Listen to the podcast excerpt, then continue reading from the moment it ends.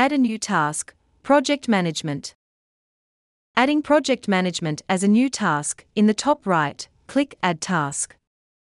Following the naming convention of tasks, this task title is WFR Project Management.